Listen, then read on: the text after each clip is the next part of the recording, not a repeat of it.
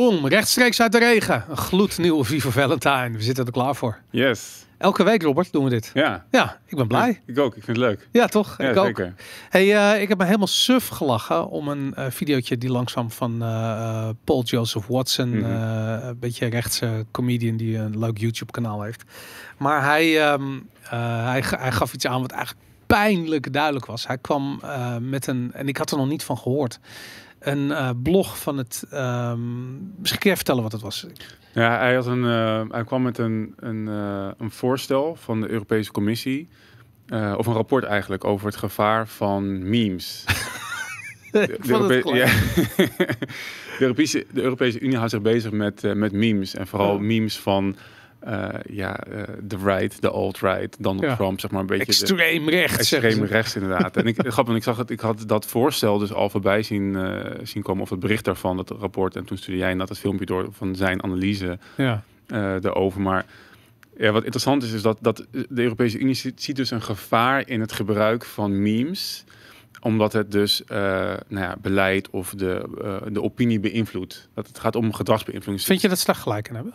Ja, Ja, hè? ja, ik ook namelijk. ja. En elke totalitair regime heeft een crackdown gehad op comedians en op theater Mhm. en op eh, ja, het gesproken woord in een, in een setting van entertainment. Ja, ja ik vind, daarom vind ik het zo mooi. Want we hebben het natuurlijk al eerder over gehad van wat doe je nu in deze, in deze waanzin waarbij je alleen maar onzin over je heen krijgt en eh, begraven wordt onder pseudo-wetenschap en weet ik wat allemaal. En dan het antwoord was, ik weet niet meer wie dat zei, maar humor was in ieder geval het antwoord. Dat was een, Ja, dat is van Vaklav Havel. ja, dat was het inderdaad. Ja.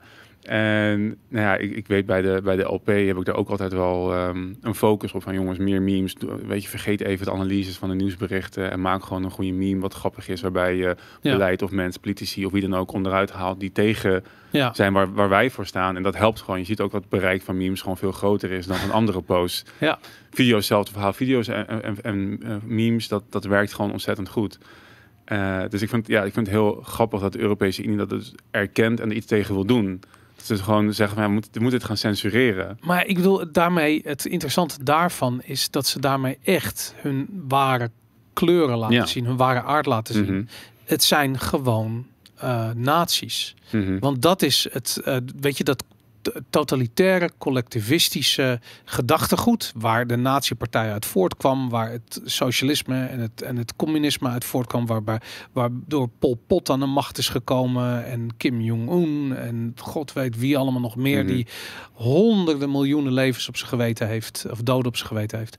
Dat, ehm, die hebben allemaal met elkaar gemeen dat humor hun macht ondermijnt. Mhm. En dat is fantastisch. Het is fantastisch dat humor dat doet. Mhm. weet je? En het leuke is dat je kunt humor niet verbieden.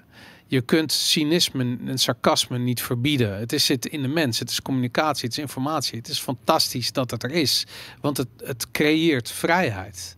En het, het lachen om de domheid van maatregelen, zeker vanuit de Europese Unie, wat echt fucking krankzinnig is wat allemaal uitkomt. Ja.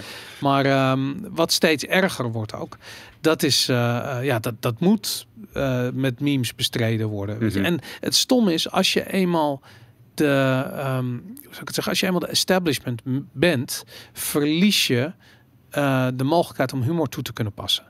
Dat is iets wat de underdog altijd eigen is. Weet je. Mhm. Op het moment dat je de, de, ja, de status quo vertegenwoordigt, je bent de establishment, ja, dan kun je moeilijk meer grappen maken over je eigen eh, ding. Ik bedoel, het is niet dat, niet dat het niet mogelijk is. Het kan wel, maar zij kunnen het niet. Mhm. Weet je, ik bedoel, het is heel erg moeilijk voor mensen die zichzelf belangrijk vinden om Ja. grappen over zichzelf te maken. Ja, precies. Want heeft het niet te maken met ehm inderdaad waar je staat in het politieke spectrum? Dat, wat Watson zegt het ook van, en dat is natuurlijk een uitspraak ook, de left can't meme. Ja. En daarom willen ze het verbieden, want de right can meme en het is effectief.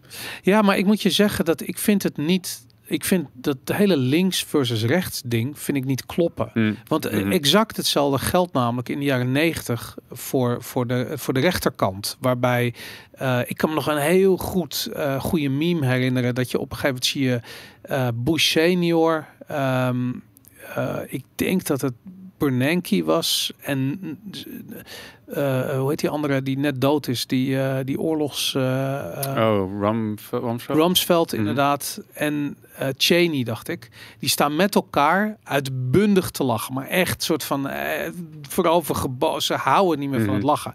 En daar staat, dat is de foto. En er staat dan een tekst bij van... And we told them it was called the trickle-down economy. Mm.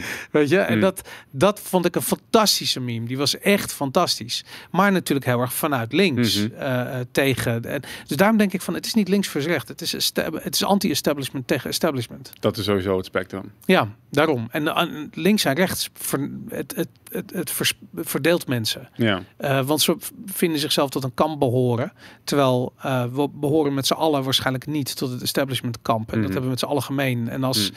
het volk dat in zijn totaliteit doorheeft, dan heeft de establishment een probleem. En dat is waarom het verdeel- en heerspolitiek zo belangrijk is. Daarom dat we nu opeens de van Black Lives Matters tot pro-anti-vaccin bullshit, alles wordt er aan de haren bijgezet om maar dat volk te verdelen. Mm-hmm. Want een verenigd volk is een bedreiging voor de establishment. Ja, en ik denk inderdaad, dus de. Misschien is dat het wel inderdaad, want het spectrum is inderdaad autoritair versus libertair. En dat niet links versus rechts. En dat, daar is ook dus een soort van meme-afbeelding van dat je. Um, daar, zie je een blokje met uh, zeg maar de rijken en de armen. Zeg maar een heel klein blokje rijken en een heel groot blokje uh, armen. En dan staat erbij. Um, um, even kijken hoor. En, en, dan staat erbij wrong enemy en right enemy. En dan heb nee, nee, nee wacht even. Het, je, hebt, zeg maar, een, je laat de ene kant laten zien maar rijk versus arm. En de andere kant laten zien zeg maar, machthebbers versus niet-machthebbers. En het gaat erom dat de vijand zijn de machthebbers. En het gaat niet om rijk of arm of kleur of wat dan ook. Je moet gewoon kijken naar wie ontneemt jou jouw rechten en onderdrukt jou. En, en ja, daar, daar, gaat het volgens mij om inderdaad. Ja, dus het is niet horizontaal, maar het is verticaal. Ja, en dat, dat was hem inderdaad. Ja, inderdaad. En dat is als je dat in en dat is wat memes denk ik heel goed aantonen. Mhm. En um, ja, ik, ik vind als, er, als er straks een wet komt op het gebruik van humor, ik bedoel, dat is alleen al zo ontzettend grappig. Uh, dat is fantastisch. Mhm. Het is ook echt geen toeval dat je uh, uh, door die politiek correcte beweging een crackdown ziet plaatsvinden op comedians. Mm -hmm. Dus ze worden gecanceld. Mm -hmm. weet je, zoals Louis C.K. En die had als een lul laten zien. En weet ik van, dan mag je opeens niet meer optreden en geen films meer en toestanden. En ik echt denk van ja, weet je, het is allemaal onderdeel van ja, je loopt binnen de pas. Mhm. En als je er ook maar een beetje uitgaat, dan vinden we wel iets waar we je gewoon genadeloos op gaan uh, afbreken. En dat, uh, ja, dat, dat is groot geworden. Uh, dat, is, dat is ook redelijk succesvol geworden. En ik vind juist de comedians die zich er niet aan houden, juist de, de politiek incorrecte comedians, mm ja, die zijn fucking fantastisch, weet je. De Bill Burrs en de... Um, George Carlin. George Carlin, tuurlijk. Weet je. Ik bedoel, hij is dood helaas, maar hij had mhm. zich helemaal uitgeleefd in, deze, in deze periode. ja.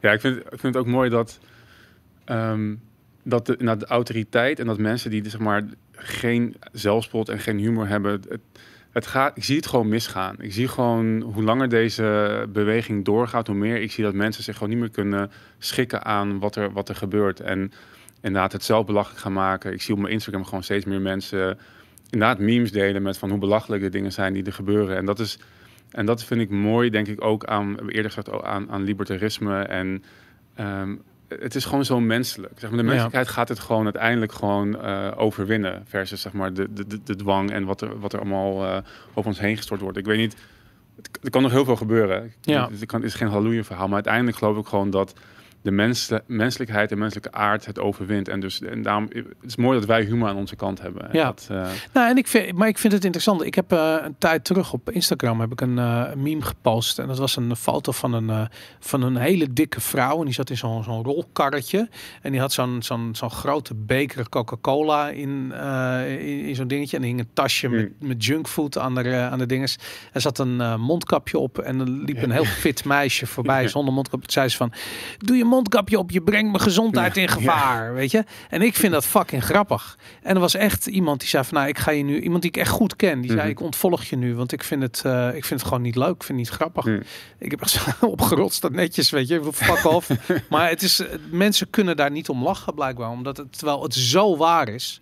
En dat, ja, dat, uh, maar dat is hem volgens mij ook, omdat, omdat Ik denk altijd, op het moment dat, dat iets je heel boos maakt of irriteert, dan gebeurt er meer dan hetgeen wat, het- wat daar gebeurt. Want Ja, ze als je- getriggerd. Ja, want als je een meme voorbij ziet komen die niet grappig is, ja, dan kijk je ernaar en dan ga je verder met je dag. Ja, ja, ja. Maar als je zoiets doet, dan, dan eh, gebeurt er iets. Dan is, ontstaat er cognitieve dissonantie of zo. Maar iets gebeurt er in je hoofd waardoor je dat niet trekt. Ja, ja. En dan is het en waarschijnlijk omdat het, omdat het ergens een kern van waarheid raakt.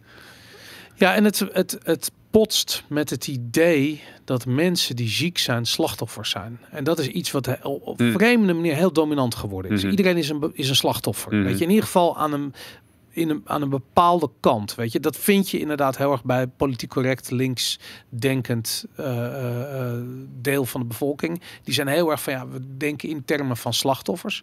En dus iemand die heel dik is en in zo'n karretje zit, die is een slachtoffer van Mhm. iets, god weet wat. En als je dan niet een mondkapje hebt, dan ben je blijkbaar iemand die aan de winnende kant zit. Dus dan is eigenlijk al vrij snel die dikke, zieke persoon een slachtoffer van de gezonde persoon.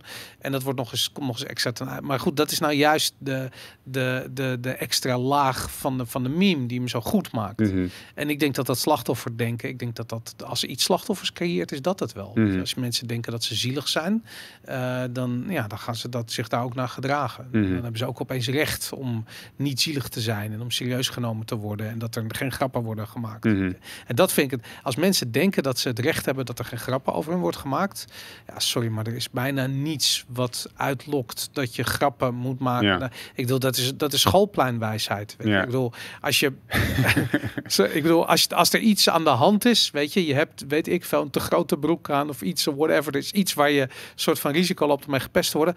Own it, weet je. Ga Ja, niet ja, een soort van een slachtoffer Ja. lopen uithangen. Own it. Mhm. En dan kom je ermee weg. Maar ja, deze, dat is natuurlijk ook zo'n ding. De, de- de- over het algemeen, mensen die in establishment zetten.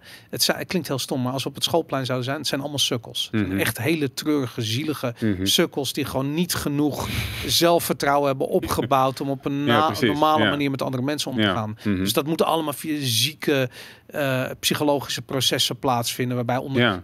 Ik weet zeker dat Fred Grapperhaus gewoon echt gewoon wekelijks in elkaar werd getrapt op school. dat weet ik gewoon zeker. En terecht. En ik, weet je, met terugwerkende. ik ben gewoon blij dat dat gebeurd is. je, zal maar, je zal maar de klasgenoot zijn van Fred Grapperhaus die Mhm. hem één keer in de week in elkaar trapt. Mhm. Dat zou. Dan denk ik dat je nu met zo'n grijns eh, op je gezicht zit je te kijken naar wat voor een puinzooi die gasten aan het aanrichten zijn. Ja, want dat is het wel. Maar daar hebben we het eerder over gehad. Dat inderdaad dat gebrek aan, aan eigenwaarde en, en ehm, zelfverzekerd zijn. Wat je mag hebben. Maar dat, de, het feit dat je daar... Ze gaan er verkeerd mee om. Ze gaan inderdaad een hele wereld creëren... zodat zij daar niet mee geconfronteerd hoeven te worden. Ik ben onzeker, maar de, de, de hele wereld moet daarvoor wijken. Want ik wil dat nooit meer... eh, Maar hoe is dat anders voelen. dan, dan die dikke eh, vrouw die in dat, dat, dat karretje zit? Die vindt dat de hele wereld zich aan moet passen aan het feit dat zij een slachtoffer is van. Nee, de slechte gezondheid. Ja, nee, precies. Maar dat is het, daarom zeg ik de, de hele. Ik denk ook dat als je kijkt naar ehm, mensen die dus voor meer autoriteit zijn, die Mhm. willen vaak dus inderdaad een wereld creëren, maken waarbij zij nooit iets naars, nooit met zichzelf geconfronteerd hoeft te worden. Ja, En, en dat is precies inderdaad die vrouw in dat, eh, in dat karretje die, niet, eh, die zelf niet op haar gezondheid let, eh, klaarblijkelijk. ehm, eh, ehm, of, of wie dan ook, die, je ook in die hele Black Lives Matter beweging zie je dat. Ja, ja, je hebt misschien, nou ja, ik vraag me af of je een ach- achterstand hebt, maar er zijn, natuurlijk is er geen perfecte wereld, maar jij moet het beste eruit halen, want het gaat om jouw leven. En niemand gaat zich meer inzetten voor, voor jouw leven dan jijzelf. maar ook als je stel je voor, je hebt een kind in een achterstandswijk en je hebt niet de middelen om dat kind naar een dure school te sturen of wat Mhm. dan ook, weet je. En je kunt twee dingen doen. Of je leert dat kind zelfredzaam te zijn Ja. en zelfverzekerd te zijn om voor zichzelf op te komen. Mhm. Of je leert dat kind dat het een slachtoffer is van een systeem. ja, precies. In het tweede geval gaat het kind er never ever ooit meer uitkomen. In het eerste geval heeft het een kans. Mhm. En dat is het vervelende met dat slachtofferdenken. Dat zijn dus dat zijn allemaal mensen die die kans of niet gekregen hebben of niet gegrepen hebben. Mhm. En die zich zijn van gaan vasthouden aan het slachtofferschap.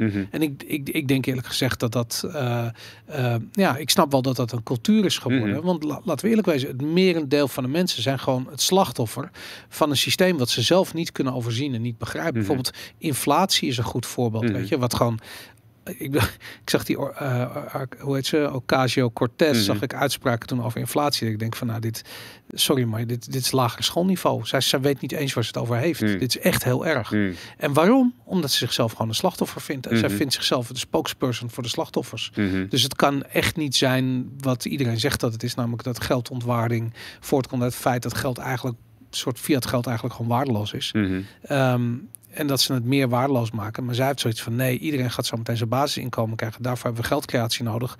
Dus fuck it. Als er gevolgen zijn, dan doen we gewoon alsof dat er niet is. Hmm. In onze zelfgecreëerde wereld bestaat er niet. Mhm. En dat vind ik, dat vind ik een, een leuke ehm, ehm, eh, brug die ik wilde bouwen naar het volgende onderwerp. Mhm. En dat is namelijk dat utopiaanse denken. Want dat is iets wat je, eh, eh, denk ik, heel veel ziet bij mensen die, eh, ehm, laat ik zeggen, bij de. Eh, laat ik zo, wij kijken vaak naar, naar eh, linkse politieke spectrum en hebben het over utopiaans denken.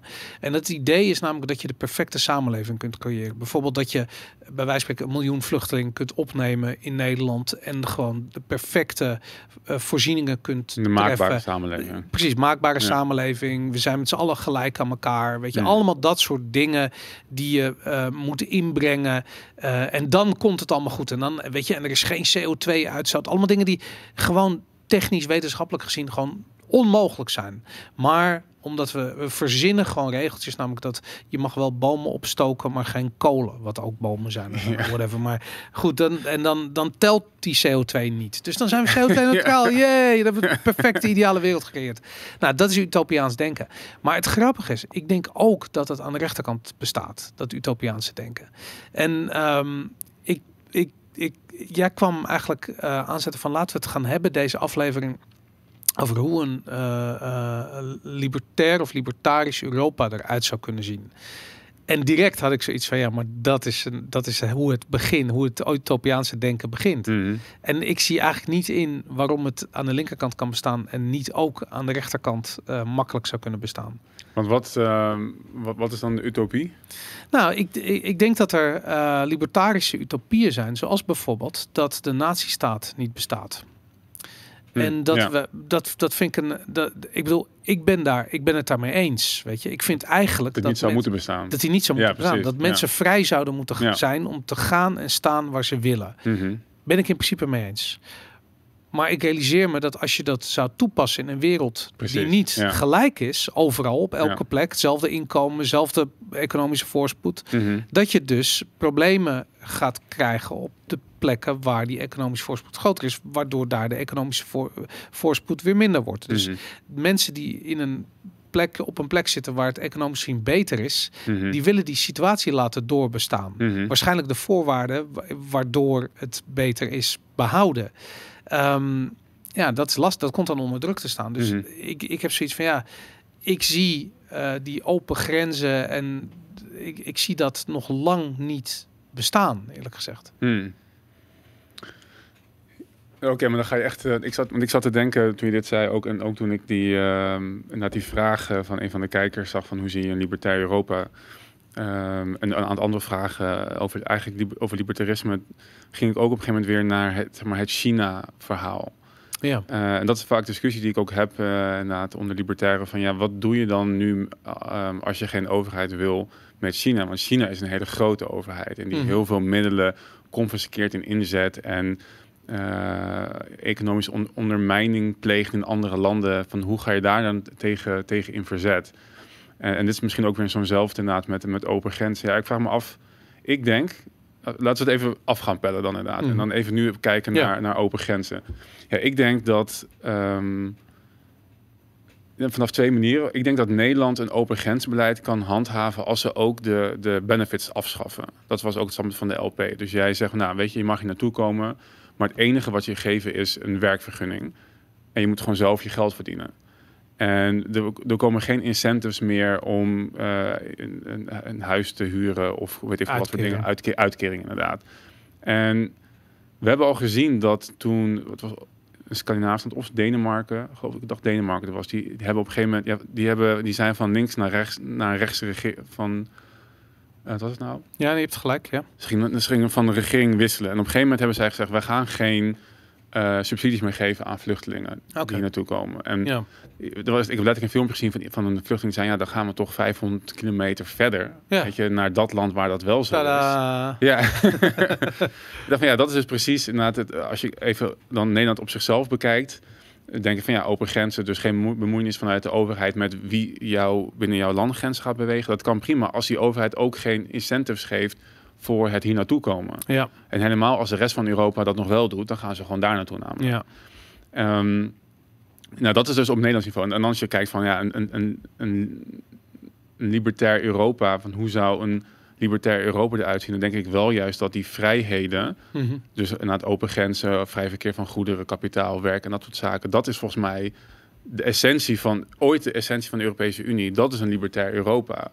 Dus dat je de belemmeringen die de overheden op, op nationaal niveau hebben, hebben eh, opgegooid, dat je die weer weghaalt. Ja, behalve dat je ziet dus meer belemmeringen door. eh, kijk, de, de, het, ja, het stomme is, we hebben zo'n monsterachtig systeem gecreëerd. We zijn in een, echt letterlijk in een nachtmerrie terechtgekomen met die EU. Mhm. Ehm, als je dat anders zou willen inrichten, moet je opnieuw beginnen. Ja. En dat opnieuw beginnen is fucking eng. Zeker voor de establishment onbespreekbaar. Mhm. Want die hebben zoiets van, ja, hoezo gaan we opnieuw beginnen? Ik heb hier een prachtig paleis in Frankrijk en 30 auto's. En bedoel je, gaan we opnieuw beginnen? Weet je, moet ik dat weer inleveren? En mijn privéjet wordt niet extra belast zometeen. Daarom, inderdaad. Ja, we hebben een fantastisch systeem voor mij gecreëerd. Ja. Inderdaad.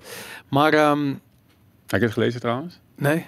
Dus die, die Green Deal waar we het vorige week over hadden. Dus dan, ik zei al dat belastingen gegeven gingen worden op brandstof voor vliegtuigen. Behalve private jets. die zijn uitgezonderd. ja. No way. No fucking way. Daar moeten zij natuurlijk mee vliegen. Dus, Ja, of, of hun lobbyisten, weet ik veel. Jesus fucking Christ. Ongelooflijk. Je gelooft het gewoon. Maar dat bedoel ik. Te Dit is gewoon... woorden, ja. Ja, maar dit is humor. Ja. Weet je, dit is gewoon, ik wil, hier kan je alleen maar om lachen, weet je. Ik wil, ja, en laten we vooral die sukkels verder in het, in het zadel stemmen die de- deze bullshit verzinnen. Ongelooflijk. Ja, ik vind het wel knap dat iemand dat er dan uit distilleert, weet je. Dat Ja, dat gewoon, en die natuurlijk- 12.000 Ja, ja, die gaat dan dat, waarom moet je dit kijken? Ja, bizar. Maar goed, in ieder geval die, ehm, ehm, dat opnieuw beginnen. Ja, Daarvan heb ik toch het idee van dat begint, dat begint eigenlijk economisch gezien. Dus de, ehm, ik zat toevallig een eh, verhaal te lezen en dat ging over het gebruik van bitcoin in eh, de Palestijnse bezette gebieden. En ehm, daar, ehm, eh, daar hadden ze het erover dat eh, het ging over iemand die die, die civil, civil rights movement eh, heel erg had bestudeerd in Amerika en, en ook in andere landen had je dat ook.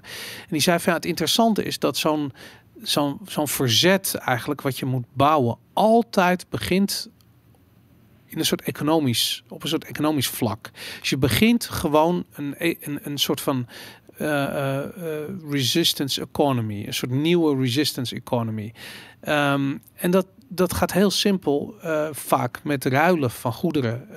En soms komt er ja, een soort lokale currency, of is het met cash, of het ik veel, weet je. Dat het groeit langzaam in ieder geval. En vanuit die vanuit dat economische actief, vanuit die eco- economische activiteit ontstaan ehm, eh, ja, soort kleine samenlevingen die op elkaar aangewezen zijn als het gaat om die economische activiteit. En die samenlevingen die weten zichzelf te organiseren op een gegeven moment en die gaan een soort van handel drijven met andere. za- Mhm. Zo ontstaat een, een, zo ontstaat een staat.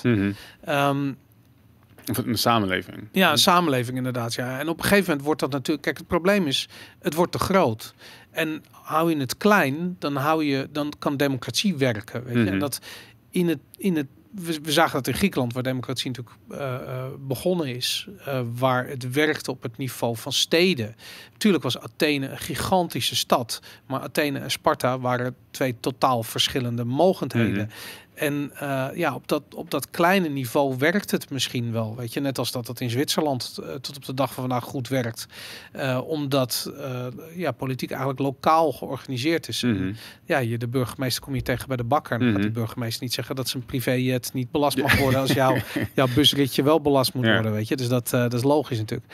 Maar dat, ehm, dat, dat idee dat je dus overnieuw moet beginnen. Ik denk dat daar eh, de oplossing zit voor, het, ehm, ja, voor, die, voor die vrijheid. En ja, hoe dat eruit ziet, hoe, da, hoe je dat doet binnen een totalitaire staat. Hoe je opnieuw begint binnen een totalitaire Ja, hoe, staat. hoe begin je in China opnieuw, Ja. bijvoorbeeld? Want ik weet zeker, kijk, ze gaan daar nu over het hele land gaan ze die, ehm, eh, die, die social credit score uitrollen. Hè? Dat is Mhm. eigenlijk de afgelopen jaren een experiment geweest in bepaalde gebieden. Eh, of het eigenlijk twee steden. En nu gaan ze dat weer, of eigenlijk wereldwijd, nu gaan ze dat door heel eh, China uitrollen. Ehm, ik denk ook dat er in China moet gewoon ontzettend veel verzet zijn. Dat zijn 1 1,3 miljard mensen. Mhm. Die, die hebben echt geen zin allemaal om onder een of ander juk te leven. Mhm. Dus hoe gaan die dat organiseren? En ik denk dat ze ook niet allemaal zin hebben om met de staat eh, op de vuist te gaan of de gevangenis in te, te belanden. Mhm. Zo, je gaat dat op een andere manier doen. Je gaat Ja. een soort passieve verzet vinden. En ik denk dat dat dat is. Je, je, je zoekt gewoon, je gaat opnieuw beginnen in kleine, ehm, eh, ja, hoe noem je dat? In, in kleine gemeenschapjes Mhm. eigenlijk. Ja, ik denk dat wat je aankaart is algoritme, van mij ook al een keertje over Ja. gehad. Nou, dus het, het opzetten van, van zwarte markten, alternatieve markten buiten het door de overheid gereguleerde domein om, om uiteindelijk inderdaad eh, ja, gewoon in vrijheid jouw weg te vinden. Ja. En wat je daar vaak ook mee doet is eh Star of the Beast. Beast. Dus jij, eh, op het moment dat jij dus in het, in het witte circuit eh, handelt en doet, dan word je belast en dan gaat dat geld naar de overheid en wordt, Ja. nou, wordt de overheid gesteund en kunnen ze doorgaan met hun beleid. Maar op het moment dat jij via een zwarte markt een alternatief inderdaad, eh, neerzet, dan kunnen ze daar niet bij. Je kunt ze dat niet belasten. Dat is ook, ook mooi aan, aan Bitcoin. Ik zag daar ook weer een bericht voorbij komen dat eh, bij fa- faillissement Ja, Bitcoin de overheid ja. geld kost. Ja, ja, Omdat ze dan niet bij de wallets kunnen of bij de, of bij de coins. Ze kunnen gewoon geen, de belastingdienst kan geen Snap het- beslag snap leggen het niet. op eh, Nee. bedrijven die failliet gaan.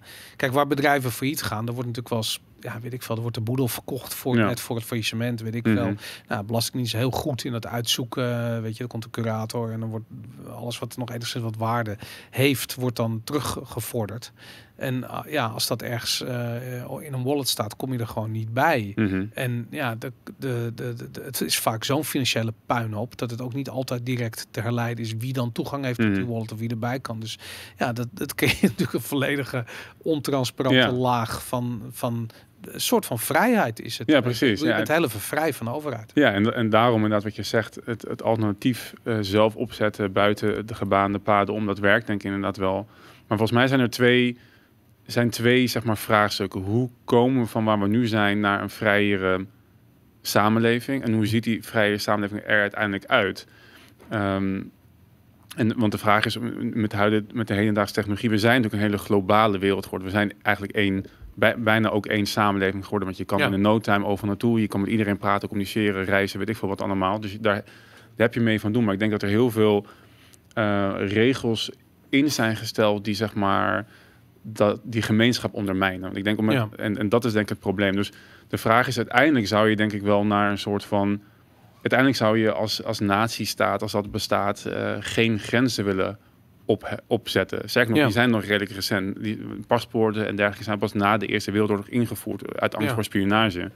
Iedereen denkt dat het altijd een gegeven is, maar dat is, dat is heel lang gewoon eigenlijk het meest van de tijd gewoon niet geweest in het Ja. bestaan van de mensheid. Dus dat zijn dingen die we volgens mij op ehm, groter niveau ook met elkaar willen afspreken. Ja, je, je mag gewoon gaan en staan waar je wil. Je mag communiceren, praten, handelen Ja, doen met wie je wil. En ik denk dat dat ook uiteindelijk de, eh, zeg maar in Europa of de wereld gewoon zo eruit zou zien. Je hebt inderdaad nu een megalomane eh, regering in Brussel zitten die allerlei onzinbeleid op ons uitstort. En dat heb je niet nodig. Maar je hebt één nodig, gewoon dat, dat individuele natiestaten met elkaar afspreken. Wij gaan geen belem- belemmeringen opgooien. Ja. En volgens mij is dat een beetje de kern van een libertair Europa. Wat eigenlijk ook de kern was van de EEG in, in, in de beginnen. Maar goed, als je inderdaad... ehm, zoals Arno altijd zegt, inderdaad, eh, die munt ten koste van alles wil laten slagen. En dan ga je allerlei dingen doen om dat, Ja. eh, om nou, dat te dat, het monetair beleid van de ECB is, het is de ondergang van de EU. Mhm. En dat, eh, ja, dat, is een, dat is een pijnlijk proces. Dat gaan we meemaken, dat proces. Dat wordt gewoon heel pijnlijk. Mhm. Uh, maar ik, ik, ik heb zoiets weer. Jij hebt nooit de Sovereign Individual gelezen, toch? Want daarin wordt, dat is echt interessant. Dat, wordt, dat, dat boek is in 1997 geschreven. Echt ver voor Wie Bitcoin. was het ook alweer? Rees Mogg, volgens mij, die het geschreven Hmm. heeft. Twee, twee schrijvers, twee economen hebben het Mhm. geschreven.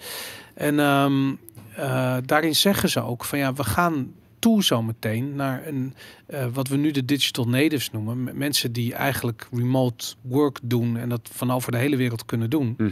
Uh, die gaan zo meteen betaald worden in bitcoin. En uh, naar de meest belastingvriendelijke landen reizen om daar te werken en te wonen. En als het ergens de regels veranderen, dan verhuizen ze weer. Ze zijn Mhm. voor hun werk niet afhankelijk van één specifieke locatie.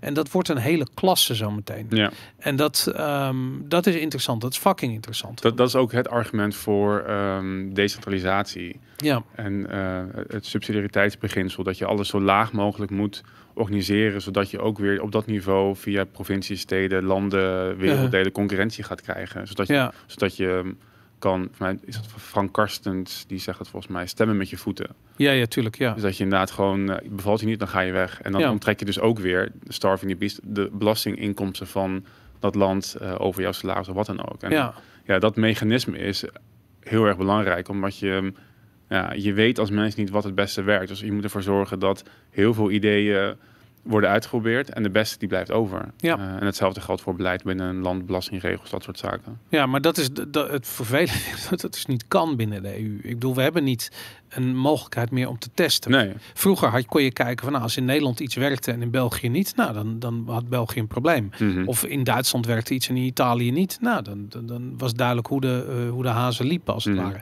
En nu wordt het allemaal soort van op één grote hoop gegooid. Mhm.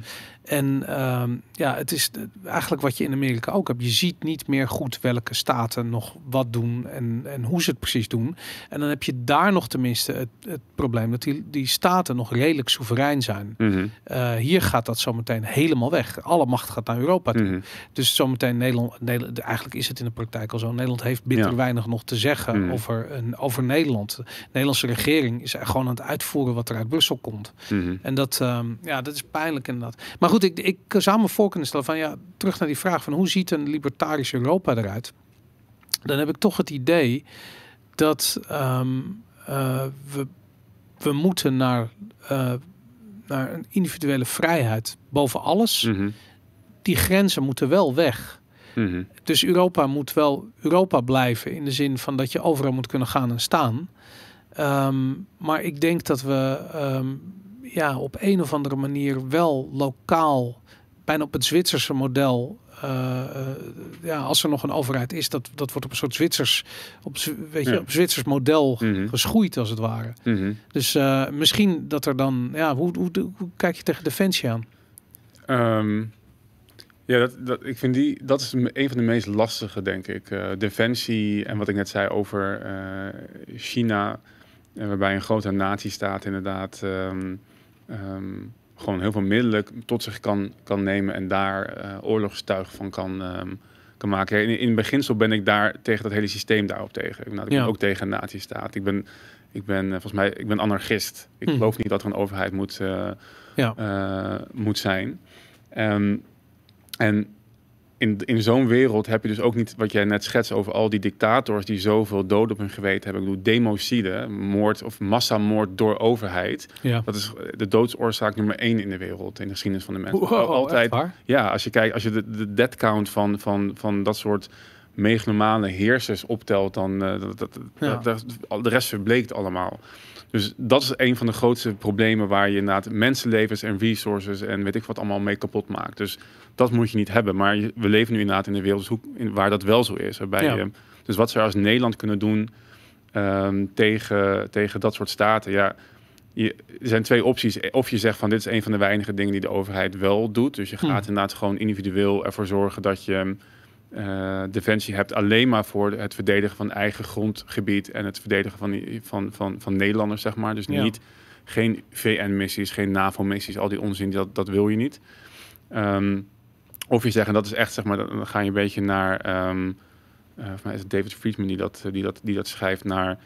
Uiteindelijk zijn er ook instituties in Nederland die belang hebben bij defensie. De haven van Rotterdam, Schiphol, weet ik veel, gewoon belangen, economische belangen. Mensen zelf die eh, dus hun eh, grondgebiedje zouden kunnen gaan verdedigen door middel van het inhuren van eh, ja, private contractors. Ja.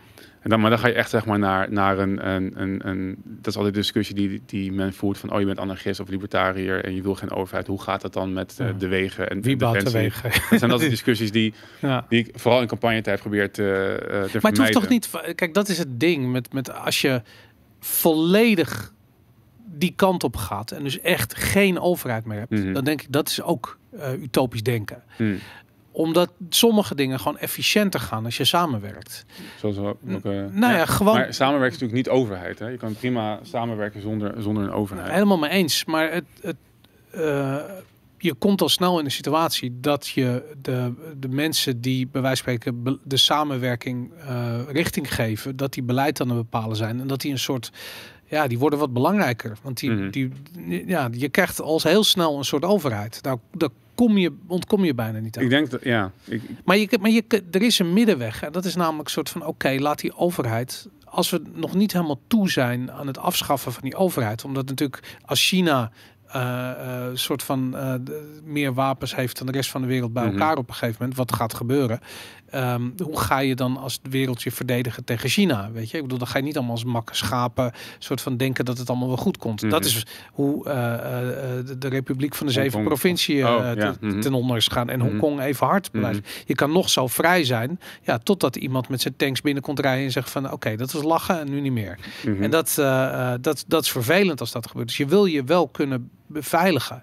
En bijvoorbeeld Zwitserland heeft een mazzel dat de manier waarop het is gesitueerd, dus hoe het tussen die bergen ligt, het is ontzettend moeilijk te veroveren. Mhm. En daarnaast, iedereen in Zwitserland heeft een AK-47 in de kast staan. Ja. Dus dat helpt ook nog eens een keertje mee. Het was zo grappig. De, de, de LP Zwitserland die kwam een tijdje geleden terug. eh, eh, een soort van eh, werkbezoek bij ons. Dus dan hadden Ja. we een, een lezing eh, eh, gehouden eh, in Amsterdam.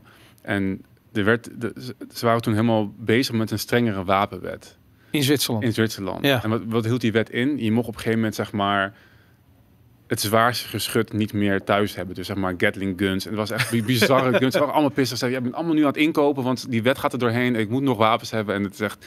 Maar waarom heb je geen mass shootings in, in Zwitserland? Nou ja, dat, ja, dat is dus de vraag. Dat was ook een vraag. inderdaad. Hoe, hoe kijk je tegen vrij wapenbezit aan? Want ik denk dat vrij wapenbezit inderdaad ook echt de equalizer is voor dit soort zaken. Ik bedoel, China Ja. kan inderdaad wel plat bombarderen, maar ik weet niet met welk nut. Maar ze kunnen je nooit overheersen op een manier als jij inderdaad een gewapende militie hebt. En Ja. mensen zijn er heel erg op tegen. Want ik, heb, ik ging ook zoeken naar wapenbezit in Europa. En Nederland die bungelt inderdaad ergens eh, onderaan. Oké. Is een staartje met eh, zowel eh, zeg maar legaal wapenbezit als illegaal wapenbezit. Ja. Ik heb het idee dat illegaal wapenzit in Nederland een soort van. We- we- ik kan me weinig landen voorstellen waar mensen makkelijker aan een wapen kunnen komen dan in Nederland. Ja? Ja, ik, ik bedoel, hoeveel van die, van, die, van die artikeltjes heb je al niet gelezen en die verhalen die je hoort, weet je, ik bedoel. Ja, vol- volgens dit onderzoek is het dus, is Nederland loopt achteraan met zowel legaal als illegaal wapenbezit. Wauw. Eh, Zwitserland heeft inderdaad, eh, die is niet, niet hangt iets voorbij het midden met het meeste wapenbezit, maar heeft ook heel veel illegaal wapenbezit. Oh ja? Ik weet niet waar dat vandaan komt. Maar Ja, het inderdaad- ligt natuurlijk dicht bij de Balkan. Er is natuurlijk na de oorlog in Joegoslavië is daar zo ontzettend Ja, veel ja. wapentuigen Europa Mm. ingestroomd. Dat is inderdaad Zwitserland en Oostenrijk, die zijn de twee landen met eh, het meeste illegale wapenbezit in Europa. Ja. Verbazingwekkend, ik wist niet dat Finland is het land met de meeste legale wapens. Wist jij dat? Nee, Echt bizar, echt drie keer zoveel als Zwitserland. maar dan Eh, hebben ze het echt over jachtgeweren. Want die Ja. Finnen die zijn gewoon Zijn jagers. jagers, Daarom, ja. ja. Dus, en dat is in Amerika natuurlijk ook voor een groot gedeelte. Maar het, ja, ik vind een jachtgeweer niet helemaal hetzelfde als een... eh, eh, ja, weet je, als je, als je gewoon een eh, semi-automatisch geweer thuis hebt liggen of iets dergelijks. Ja, precies, Dat is ja. iets anders. Maar alsnog, want voor mij ook handgeweren en verschillende soorten eh, wapens zijn daar gewoon legaal. Eh, ik, vond- ik vond het wel verbazingwekkend, want dus Amerika heeft het meeste wapens per inwoner. Daarna Jemen, daarna Finland in de wereld. Wauw, Ja, nooit geweten. en, en de rest van de landen, van de Scandinavische landen, zit daar niet ver achter. Ik heb het nooit geweten inderdaad. Ook omdat ik inderdaad meteen weer dacht van, hè, weer dat bullshit verhaal over meer wapens betekent meer mass shootings. Ja, Het is gewoon niet waar. Het, is gewoon, het klopt, je hoort nooit iets over Scandinavische landen. nee. ja. Elke lef die haalt Scandinavische landen aan als voorbeeld voor hoe hun beleid is. Nou, Eh, behalve, hoe heet die, Breivik of zo? Heet die maf? Breivik, ja, was dat in Finland? Volgens mij was dat Zweden.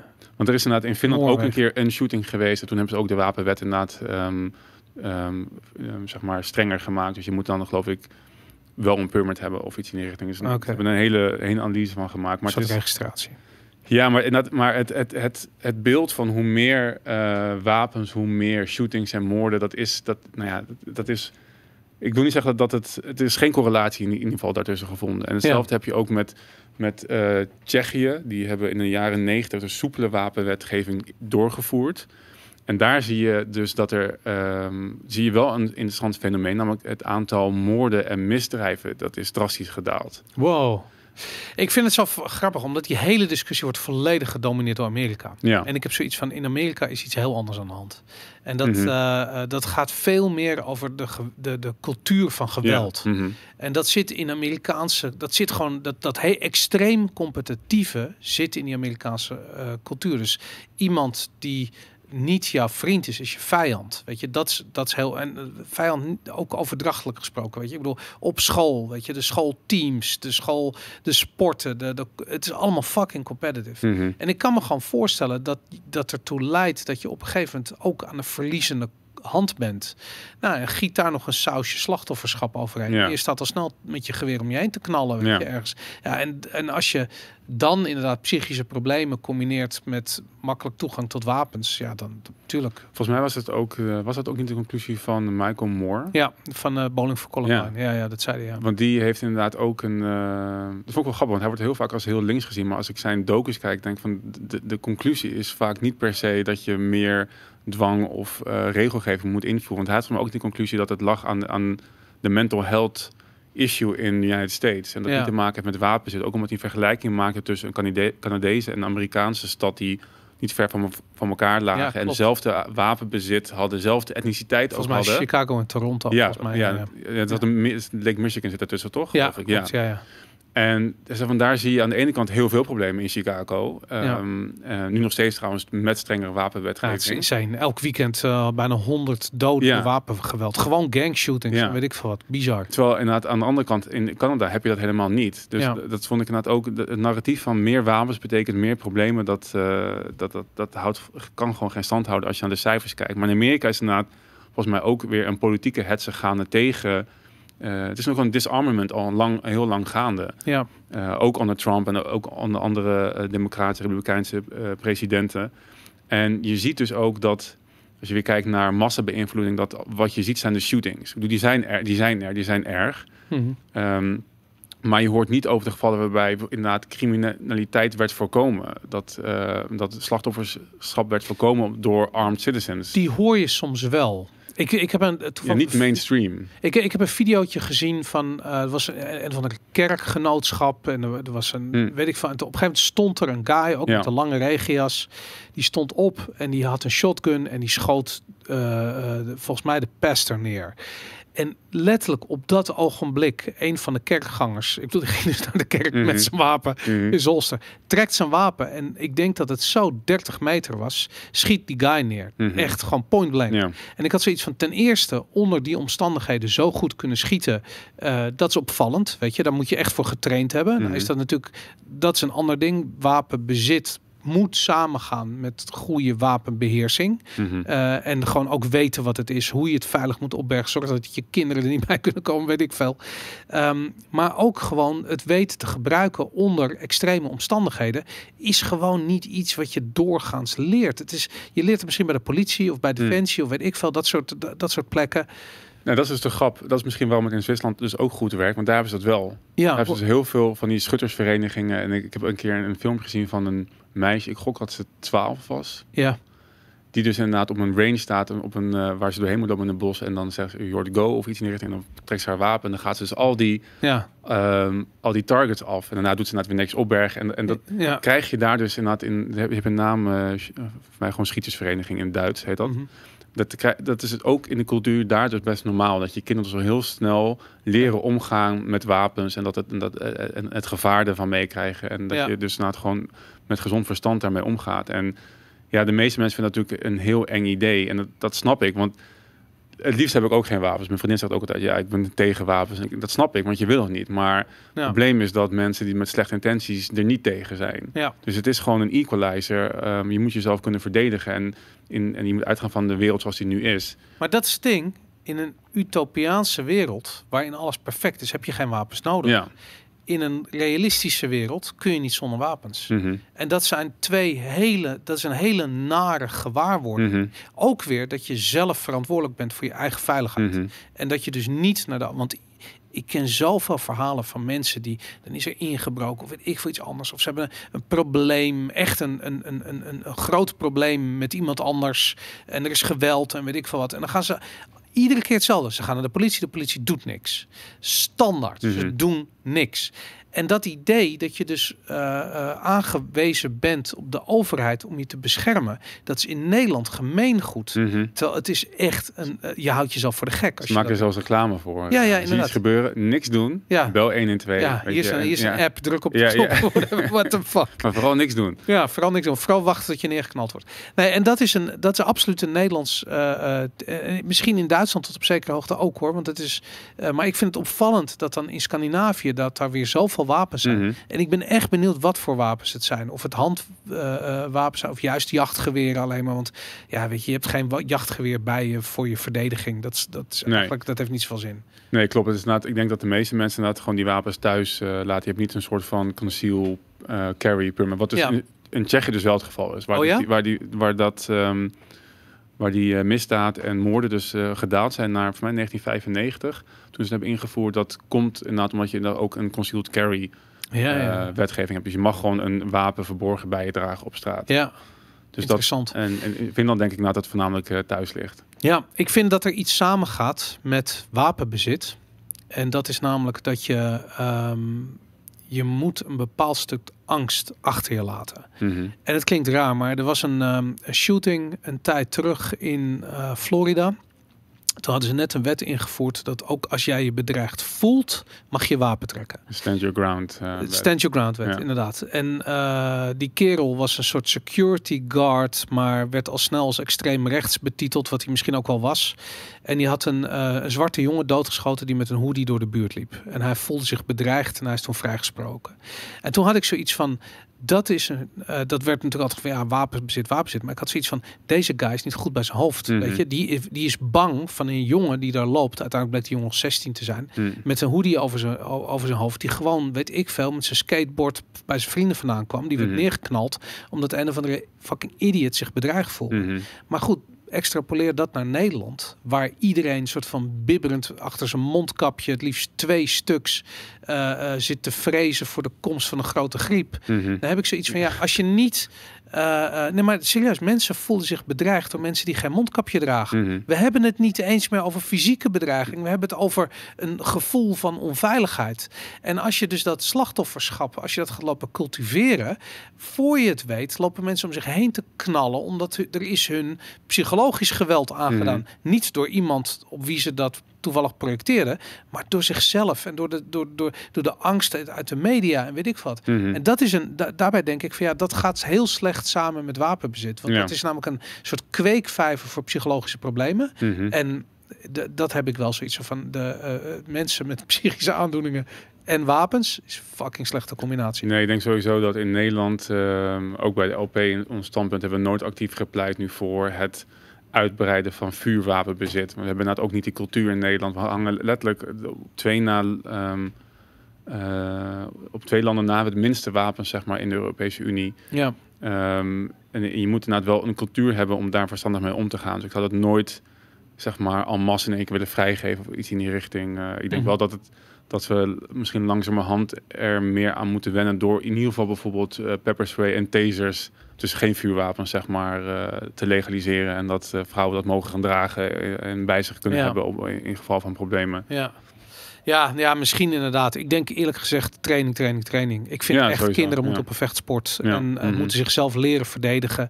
Het is in de eerste plaats een mindset. En Mhm. daarna pas een... ehm, ja, hoe je dat dan doet, weet je. Ja, ik snap, kijk, die Amerikanen zijn ook te lui om, te dik om, om 100 meter te rennen, weet je. Dus ja, natuurlijk, oké, dan geef ze een wapen, dan kunnen ze tenminste om zich heen knallen, weet je. En het, eh, Nederlanders zijn wat dat betreft, ja, Nederland is een kickbox Weet je dat kickbox Ja. de, de nummer twee populaire sport na voetbal is in Nederland? Dat Dus geloof ik eh, meteen. Alle ja. kampioenen komen uit Nederland. eh, Daarom, inderdaad. Dus er hangt hier wel degelijk een, een, een, een cultuur van zelfverdediging. Hij ziet er anders uit alleen. Mm. En dat, eh, maar goed, misschien, ehm, ja, nee. Overigens, wat ik heel erg interessant vind aan een discussie over wapens. eh, iets wat een klein, wat eigenlijk volledig geadopteerd wordt, zeker in Amerika door de libertarische eh, eh, ja, groepen. Dat is het 3D-printen van Mm. wapens. Mhm.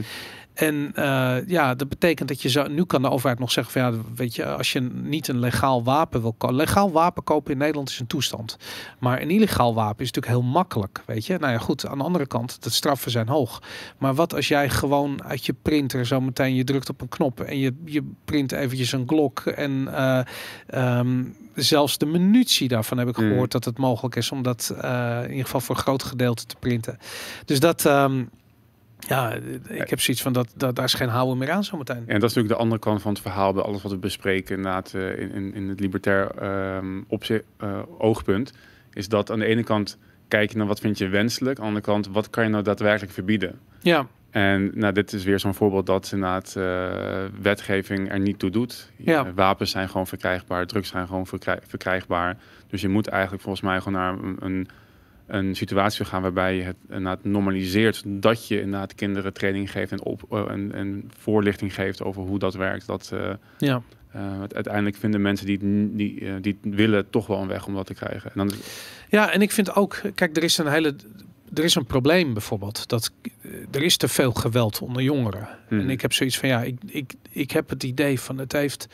Er zit daar een economische component aan die ook daarbij hoort. Kijk, bij als mensen het zeggen, het hebben over zelfverdediging, dan denk je al vrij snel aan geweld.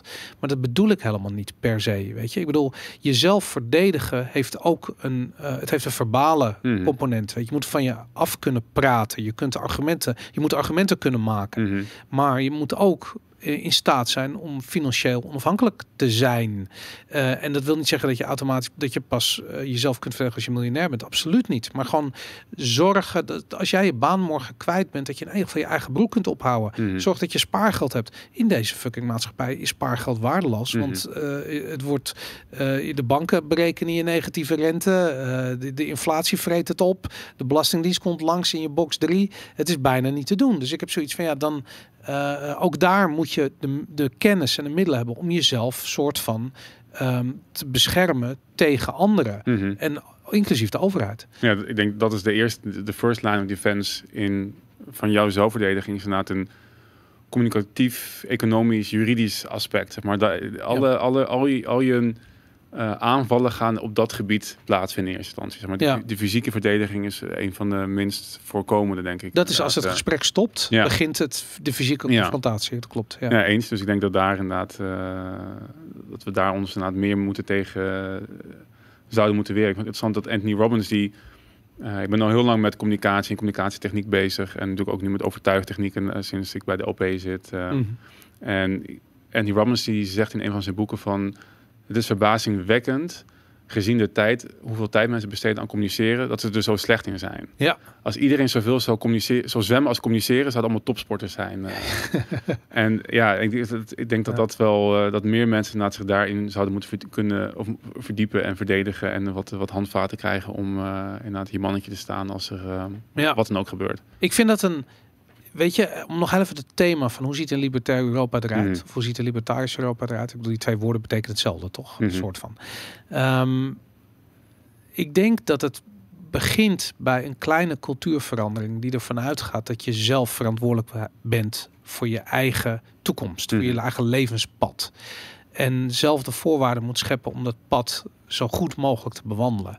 En eh, d- daaruit voort, eh, als een soort boom, komen weer allerlei andere dingen. Eh, kennis, maar ook eh, eh, kritisch denkvermogen. En ook dat je niet naïef en goedgelovig bent. En dat je kijkt hoe structuren. Nou goed, je zult altijd mensen hebben die intelligenter zijn dan andere mensen. Maar in feite het idee dat je zelf de verantwoordelijkheid draagt om het pad zo goed mogelijk te belopen. Ook morele kwesties bijvoorbeeld, weet je. En dat is, ik ben helemaal niet gelovig, maar ik heb zoiets van in ieder geval de kerk is in staat geweest om een aantal, eh, noem het, een aantal eeuwen eh, mensen in ieder geval op een soort moreel pad te houden. Weet je, Mhm. ik bedoel, voor, voor wat het waard is. Maar ook daar heb ik zoiets van, ja, weet je, dat, dat morele pad is extreem belangrijk. Weet je, zeker als je zelf de verantwoordelijkheid hebt, betekent ook dat je op een gegeven moment machtig wordt. Weet je, ik bedoel, iemand die zichzelf kan verdedigen, is een koning in een, eh, eh, in een gemeenschap waar mensen zichzelf niet kunnen verdedigen, Mm. bij wijze van spreken. Dus ja, er hoort ook een morele kant aan wapenbezit en aan kennis en weet ik veel. Maar goed, ja, misschien dat een libertarisch Europa bestaat uit mensen die leren om hun eigen weg eh, vorm te geven en te bewandelen. En niet alleen maar naar de overheid te kijken en te wijzen in de hoop dat ze een soort van utopische wereld gaan creëren. Die ze wel beloven, Mhm. die ze nooit kunnen waarmaken. Dat was mij het uit- uitgangspunt bij elk ehm, vorm van samenleven is inderdaad eh, individu voorop en de overheid eh, zo, zo klein mogelijk. Als je Ja. niet gelooft dat die weg kan, dan in ieder geval zo klein als mogelijk. Ja, Zeker. Ja, precies. M- Dan ben je een minarkist, heb ik gehoord. ja minarchist. Ja, ja. Vet. Top. Goed, we zijn bijna een uur bezig. Ik denk eh, dat dit het einde toch het einde moet zijn ja van deze altijd doen. Viva Valentine. Bedankt voor het kijken, bedankt voor het luisteren.